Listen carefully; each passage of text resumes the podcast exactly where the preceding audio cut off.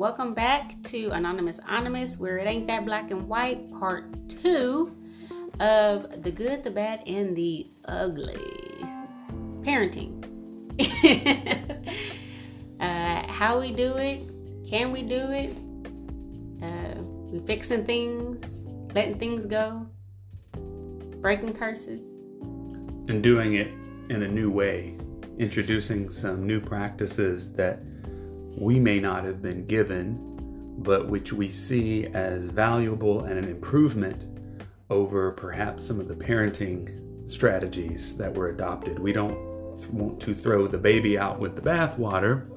Uh, but some of that bathwater needs to be thrown out, and okay. so I think we're trying to look at the bathwater uh, and make a decision, right, about what needs to be thrown out and what doesn't. So um, we're glad that you have joined us for part two as we continue our conversation with our cousin and sister. That is what I like to say. I'm being a pastor, I call her by sister and brother, but our sister Isis. And so we're going to go ahead and jump in with Joshua. Um, while we were doing our walk last night, he said that there were a couple things that Isis had brought up that really hit home for him but uh, didn't quite say anything. But I would like to start there. We were talking about when Isis was talking about embracing and touching and feeling and hugging and kissing on the babies. It's really easy to do when they're younger, but as they get older, you kind of fall out of practice. Mm-hmm. And Josh, your response to that was well, um, many of us are probably familiar now with the term toxic masculinity.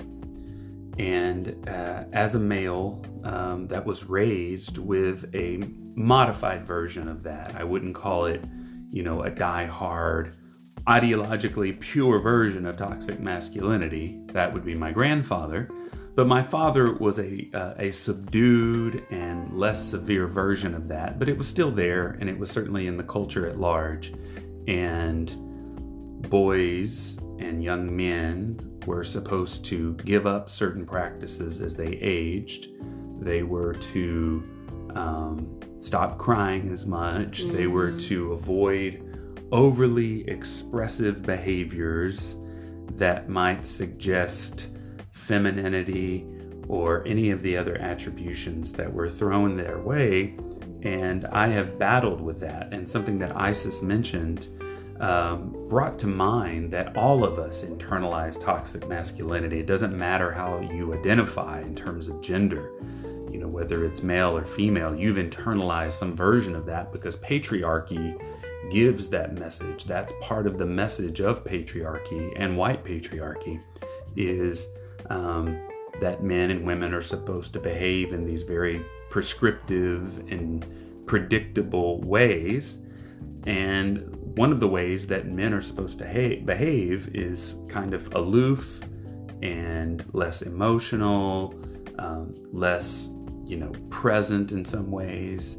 And that's just the way that men are supposed to be. So it hit home because I've wrestled with that. And even though I like to think that I've taken some strides out of toxic masculinity, I um, I know that some of it has come out in my parenting in subtle ways and not so subtle ways. Can you um, give us an yeah, example? So, with our oldest, Elijah, I was uh, his dad and a single parent for a number of years. And so it was just the two of us in the house. And at times, Eli would express himself in ways that I was unable to be present for and would, I think, implicitly encourage him to suck it up or it's okay, there's no reason to to do this, toughen up. And I didn't necessarily use those words, but I think it was implied in some of my behaviors and my exhortations. Um, and to top it all off, the place of privilege that I've occupied my entire life as a cisgendered white heterosexual male has meant that I did not prioritize certain uh, practices for him. I didn't think it was necessary for him to do certain numbers of things because I wasn't worried about it. I'd never had to be worried. I didn't know what it was like to worry about um, certain situations because I hadn't been put in those situations. Um, not only did I have both of my parents there uh, throughout my school years, you know, all the way until I got to college. My parents divorced later when I was 19. And so there were many things that I didn't have to encounter. Even, and then Eli has had to encounter, um, but um, but I didn't, I think, fully prepare him from for some of these situations. And part of that was my own blindness or blind spot as it comes to my place of privilege and my gender identification. Um, so it's a mixture of things that got brought up when Isis spoke. Uh, the toxic masculinity that continues to live in me and comes out at different times in my behavior and in my language, but also the place of privilege from which I have parented and some of the things that I've placed value on. Not to say they're not valuable, but I've placed value and given time to them at the expense of other things that are also valuable, but which I haven't had to worry about since I am a white man in America. Isis, what do you what do you think about that and in your role of mother, and have you contributed to um, toxic masculinity? Uh, have you thought about it? Has it ever come up? Um, Yes, definitely. I've definitely contributed to that. yeah. I mean, I'm we all have. definitely for guilty. Sure. Yeah. Um, eh, just the other day, you know, the boys are up there wrestling in the game room, and Jovan this high pitched scream. Ah! I'm like, hey, I'm the only girl in this house. Yeah. Yeah. Why are you screaming? Yeah. Right. Yeah. So I mean, just those those subtle things that come up. Um, I wouldn't say there's almost levels to it if Oh, you yeah. think about it. You know, there's the the innocent little jabs that are just Yep. kind of okay. You're the boy category, Yep. Mhm. but I don't think I'm the overly aggressive. You know, hey, suck that up. Right. da, da, da. Right. So I would say yes, I've definitely contributed in some ways. hmm Um, personally, I don't feel like it's just overbearing. Yeah. Um, but yeah, um, and and you and you recognize them, you know, because I'll sit back and think, you know, there I am in my world of just me with all these boys around. Yeah. Yeah. and so I just kind of want them to know that okay, in this world you are. There's an expectation when you go out and to present your world Right. uh, into the world as a man, Mhm. Yeah. and so there's expectations Absolutely. of what the world is going to put on you in that role. hmm Um, but then there's also things that you want to instill in them that you are a man. Yeah. That's right. so it's the the parenting part of it to prepare them for what the world expects without Right. trying to kind of be overbearing and just have them negate their feelings and Yeah. their worth and and how they can cope and manage through different situations and emotions because you gotta cry you gotta cry Yeah. Yeah. I don't think I've ever been one to say, don't cry because you're a man or Right. a boy. Right. Mhm. Mine is just like, that is, why are you crying? You know Yeah. what I'm saying? Right. Whether you would have been a girl or a boy. Yeah. It's like, why are you crying about that? So we can work through it. But um, yeah, that's definitely a, a big, huge part of parenting. That's why it's important to kind of be on the same page. Yeah. me Yeah. and Adrian, um, you know, I don't want to put too much of, he's Right. not here to speak, Right. but his mother passed away when he was two Yep. Yeah. uh, from a car wreck, and so um, and then his dad hasn't been in his life for, for different for a different reason for a long time. Right. So he did it. He was raised very differently, yeah. and so and has has to do a lot of those things he had to learn on his own, Right. Right. and just kind of be okay with um, raising himself almost. Yeah. And so we'll get into disagreements just about parenting because his style of I didn't have that, I didn't have that, I want sorry, I didn't have that, I wanted this for my child, I want um, you know, to be there and be present and this is the only way I know. Right. Right. Where I'm on the flip side where Yeah.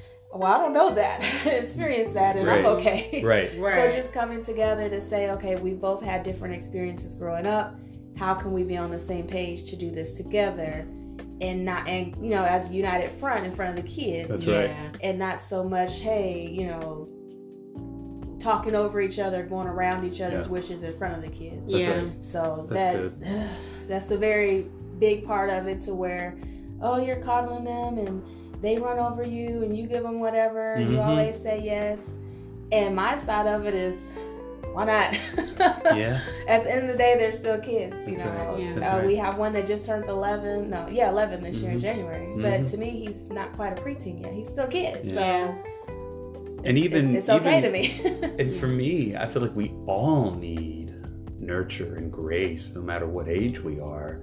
And as a man, I know I need it. And it's really hard, or it has been hard at times, to admit I need touch, I need care. And I have felt guilty for needing those things and have resisted asking. And so, how that's manifested as I become grumpy, I become tough to be around because I'm not getting those things that every human being needs, regardless of how you identify. absolutely Yeah. And there's a great documentary that Am and I watched. Yeah, I think it's The gonna- Mask You Live In or The Mask You Live Behind. Highly Yeah, recommend gonna it to that up. everybody. Mhm. I think it should be like required viewing because it brings in people who grew up with this toxically masculine model, Mm-hmm. including a former NFL um player. yeah. And he said, I was brought up to think this is what a man was, and it couldn't have been further from the truth. Mm. And he ends up coming full circle and saying what being a man is is not different than what being a full human is, which is being responsible, being Right. loving, Yeah. standing up for what you believe is right and true. These are characteristics of a man and a woman. Yeah. Um, and he challenges and, and, and interviews, you know, people that are now in prison. And they were they were reflecting on some of their violent actions right. and As a and result. as a result of because they had no outlet. Yeah. The only acceptable emotion for men is anger. yeah. We are allowed to be angry. We're even expected to be angry, and we are permitted to exercise that anger in ways that that aren't helpful. Mhm. And the reason that we always end up in an anger um, is because we aren't given this whole gamut of emotions that humans can experience joy and sadness and Right. happiness. Like, um, and by the way, because it's not just young boys, but girls as well. Yeah. They're they're denied the opportunity to express certain emotions because those aren't proper for a young girl. Right. So everybody gets impoverished when we reduce the range of human emotion. Yeah, that that documentary was great because it basically showed you the box that girls live in, the Mhm. box that boys live in, and then as you grow up, Yeah. uh, you have these ideas. So when you have a relationship with someone, it's oh, if a woman gets angry and shows her anger, like eh, eh, Right. like there's something mentally wrong with you. Mhm. If you're if a woman is angry, but that's accepted for a man to get angry Right. a woman is it's okay for a woman to cry but what if there's a lot of women that don't cry like i am not a big crier like i probably cry throughout the year maybe once or twice and it's because maybe so much has been brought up on me but my mother was a big crier Mhm. and so i learned from her that it was okay to have these emotions and you know she could dry, cry at the uh, drop of a dime. And i am so far removed from that because of whatever whatever it did to me inside. Mhm. so i am a person that uh like pushes forth through crying. Like i definitely am guilty of pushing forth toxic masculinity uh, to a certain degree as well. You know, I don't know if any uh, American today can say that they haven't contributed at all because it is a part of our society. Right. Uh, but I do remember one specific thing with Aaron liking to watch um, My Little Pony. Mhm. Now, I think every we all all three of us have all boys. Mhm. Uh, so unfortunately, we cannot speak on having a little girl because none of us have experienced that at all. Uh, even though we're females here sitting, uh, we haven't helped to then nurture another female. But we can talk about our own experiences of being raised and what we remember from our childhood. But Aaron loved My Little Pony, just like he liked Thomas the Train. Like it was no different for him. But his father was adamant about him not watching My Little Pony.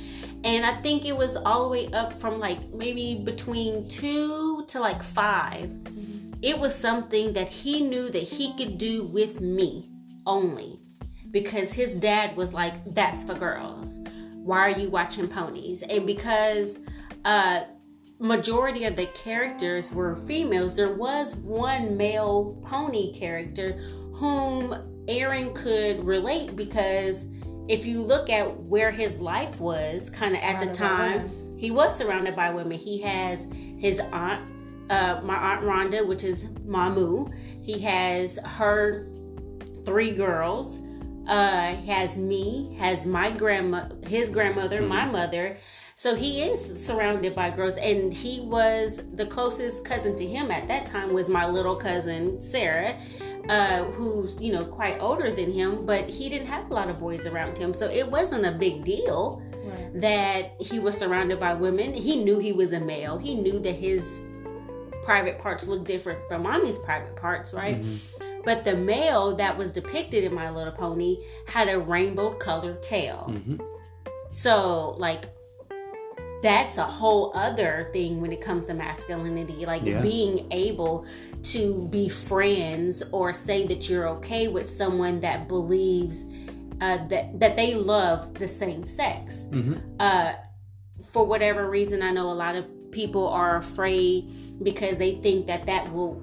We've been told is it'll rub off on you if you if you show them Yeah, too much. Uh, if you if a if a kid grows up seeing two men loving each other or two women loving each other, then automatically they're gonna want to be gay or Mhm. lesbian.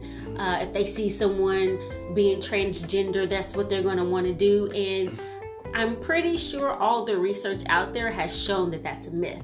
Right. You know, that's not real. What that is is fear Yep. And fear will keep you from living out your truth. So you know back to the the matter. Aaron you know loved my little pony and as soon sooner or later he grew out of it. You know he didn't all of a sudden want to not that i think playing with dolls is even a No, problem. You know like there are so many things that we have that have been told to us that are a problem. Like boys playing with dolls like i didn't like barbie I didn't play with Barbie. I wanted to play with trucks. And I wanted to play with cars. And go figure, I can work on a car. I can get underneath the hood. I can fix some things, tinkle with some things, change out uh, spark plugs, oil. You know, Right. I'm not quite strong enough to to do some of the things that you need to do uh, with fixing an engine. But you know, I was a, called a tomboy all my life, and it was you know when I got here to Houston, uh, I remember a, a friend of mine used to say, "Man, that military really messed you up. It took all your femininity away." Mm. That's Wow. and I was like, "Huh?" Yeah. And I was, I was, I was thinking to myself, I, I lost that a long time ago. Like I didn't want Whatever you're talking about, right? Never was present. Yeah, and I haven't. You know, I would when I think about going to homecoming in high school. I wanted, I wore some really nice pants and a nice shirt, and I had heels on, but I didn't like dresses. Mm, I You still know? don't like 'em. But when I went to prom, like I found a dress. Yeah. But when I got married to my husband here, I had on pants. hmm You know what I'm saying? Like I had, it looked like a dress. hmm and I was showing cleavage. You know, I I am a woman. I'm just I just I just don't over exude femininity. So then what what category does, do I fit in? Right. You know? You know? You you sparked an interest of mine. Uh, well, I guess more of a statement. hmm I don't like my boys to wear pink. And I have no idea where that comes from. Mm-hmm. There's certain shades of pink that just early on I was like, no, y'all not gonna wear pink. Right. And I stay away from it. Even Right. to this day, Right. I don't think they've ever owned a pink shirt. Right. Jalen, high school, staying with his dad. Um, Did he get a salmon school. shirt? He got a yeah, it was Sam- yeah. And so when he comes back home, and I'm just like, why do you have on that shirt? And he's like, because I like it. And I'm thinking, it's pink. It's not pink, Mm. mom, but it's close enough to pink. He That's was like, good. and you know, we had this Big whole deal, conversation about how he's like, okay, Right. your problem, not mine. Right. Yeah. That's good. That's good. That's a teaching moment. Yeah. Yeah. So That's now, good. I honestly, I, I don't have an opinion on it. I don't care anymore. But for a long time, that was one of the things for me. And you know, you speaking I just love that brought you that, said up because I'm like, yeah, I never would let them wear pink. Right. You- I feel like that's that's so important. See, I think part of parenting is learning. outfit. yeah, What's that? The yeah.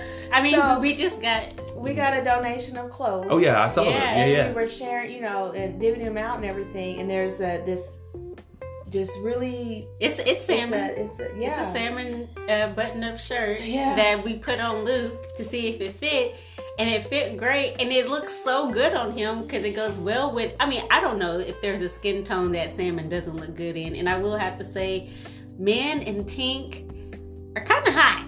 You know what I'm saying? this If- a- if this it's done a, it's right. a tone of pink. Like the salmon is good, that, and that looks good. These bright pinks, I just d- don't. I didn't understand Didn't it, it? and I don't. But even in the same these same outfits that were donated, there's this tone of, of a bluish teal, Yeah. kind of Mhm. aqua, Mhm. and it's actually a pretty color. hmm But I still passed it along. I'm like, yeah, my baby's not gonna wear that. Mhm. Yeah. yeah, that's good though. That's good that you see. For me, learning from our par- our kids is an important part of this new parenting that we Yeah. promote. right. Because I think in generations past, Hashtag end childism. yeah, Keep that's going. good. That's good. Uh, you know, our kids are teachers. Yes, they require us to teach, show them, guide them, care for them, but they're there to teach us as well. Mhm. And uh, I know that toxic masculinity is a religion as much as anything else. Yeah. And the problematic nature of religion, as well as its good side, right, is that it happens on an unconscious level. These things become internalized, and that's kind of what we're talking about. We're not aware that it's there, we don't know where it comes from, Mhm. but it is there, and it creeps up and comes out in ways that we couldn't have predicted. Yeah. Uh, That's and that's what makes it so dangerous. See, that's both the kind of power of religion uh, that makes it for good, but also for for for bad, or for in a way that I think tears down society. Um, is because the things you can control are one thing, but what about when it's internalized and it's just there operating unconsciously? Mhm. um, what do you do about that stuff? And I think our conversation today is one of the things you can do is to converse with others about when that came up for them and their problem in finding out like, whoa, where did that come from? I didn't plan on that. That's why do I think that? hmm It's really what we talked about in an earlier episode about rethinking our God language. We have to rethink all our language, our language about men and women and God and the world and religion. You know, all of our language, I believe, is inherently religious. And what I mean by that is religious practice is both physical and mental, and it deals with things that we can't really name, we aspire to, or we trust in. We certainly internalize. And I think that's what language does. It gets into us, it shapes us, it tells us what to feel, how to feel, uh, it gives us permission to feel so that the language we're using around our children is going to rub off on them. So the language we Mhm. use around Luke, the language we use around Eli and Aaron, No. yeah, it's it's they're going to not only repeat the words, but they're going to internalize those words in terms of emotional expression. hmm Um, you know, again, I always refer to the psychoanalysts that talk about our bodies just being essentially a collection of signifiers. So, our emotions, when we come out and start expressing them, um, when we learn language, they become channeled through certain words. We are given a range of emotions that are acceptable, and everything else is considered nasty or unwanted or icky, and we stay away from. That's a religious disposition. There's a great book, I think it's called Purity and Danger or something. It's written by Mary Douglas, anthropologist. And she says that's essentially how religious communities form. There's an impure thing you're supposed to stay away from, and then there's practices that help you achieve purity. So, this purity, impure thing, I think, is really fundamental to a lot of our behaviors as mm-hmm. humans. and it's what shapes us. And I think our language around masculinity and what's acceptable and proper is really the problem. It points to all these other problems we have about what's acceptable, who we are, our identities. So I'll leave it at that. But I just, I think touching on masculinity as it relates to our parenting practice means that what we're really doing is saying we got to rethink how we use language, how we talk to our children, Yeah. about our children, Yeah. and everything. Yeah, childism is real. I'm learning that uh, again. Shout out to my sorority sister Janice uh, for not only talking and and practicing peaceful parenting, uh, but helping others also understand what peaceful parenting is, which is not hands off. Let the kids do whatever they want to, but uh, checking in with them in a way, giving them outlets to feel, to have emotions. Uh, I really like the uh, feelings or emotional wheel that um, I think I shared a long time on Facebook, and it came back up. Uh, you know, in our memory section, and it was it kind of starts with the bare basic emotions anger happiness joy sadness and then it like kind of breaks out okay if you're angry are you irritated or frustrated? And then it goes from there it breaks it down four more times. So you can kind of like get to what's ma- the matter with you you know whether it's you know working with the kids and the kids start crying okay? Well are these are you sad? Is that why you're crying? And they're like no. I'm like hey are you angry? Uh yeah i'm angry. Okay so are you irritated or are you frustrated? You know you know depending on if they understand these words are definitely our 11 10 9 13 year olds understand this. Luke obviously does not but uh, we're talking asking them these questions and like oh no uh, i'm i'm i'm frustrated right now because i got to do this work and it's a whole lot of work and i don't want to do it right now. Good. Okay. So your tears come from the frustration of this work that you need to do and what you really want to do is just play. Because if you're not in a structured form of being in school you ain't really at school if you at home right? So uh, i think being able to lay out the emotions treating children uh, no matter how old they are because right they're always going to be our child treating children as um, as full human beings that are capable of telling us how they feel what they think and us actually believing them right because i think we're Yeah. all doing something that our parents didn't necessarily do with us we're actually believing them at a younger age of how they feel Giving them a voice to even express it. yeah Because a lot of times it's, I'm going to hear it, be quiet. Yep. I'm talking, you listen to me, Yeah. what I say, and they'll never get an opportunity to even speak or say a word. yeah Because children, I mean, even growing up, you're silenced. Yeah Did saying the nobody child's ask place. you to say nothing? Be quiet. Mhm. Right. So yeah, that's another way of looking at it and and working, have helping them to work through their emotions so they can express them um, effectively. yeah yeah So and then they're not like adults still feeling those same emotions but can't work through them and it gives them like a mental block when Right. things either don't go their way or the way that they see that it's going to go i always feel like it's my job as a parent to give you all the things that i learned that were good things i learned that were bad and things i've learned as an adult so maybe you don't run into the same roadblocks that I did when I was an adult. Let me give you the skinny, or let me give you the tea on what it looks like today out in the world. Mm. What it looked like when I was going through, because you never know who you're going to run into and what's going to be their viewpoint.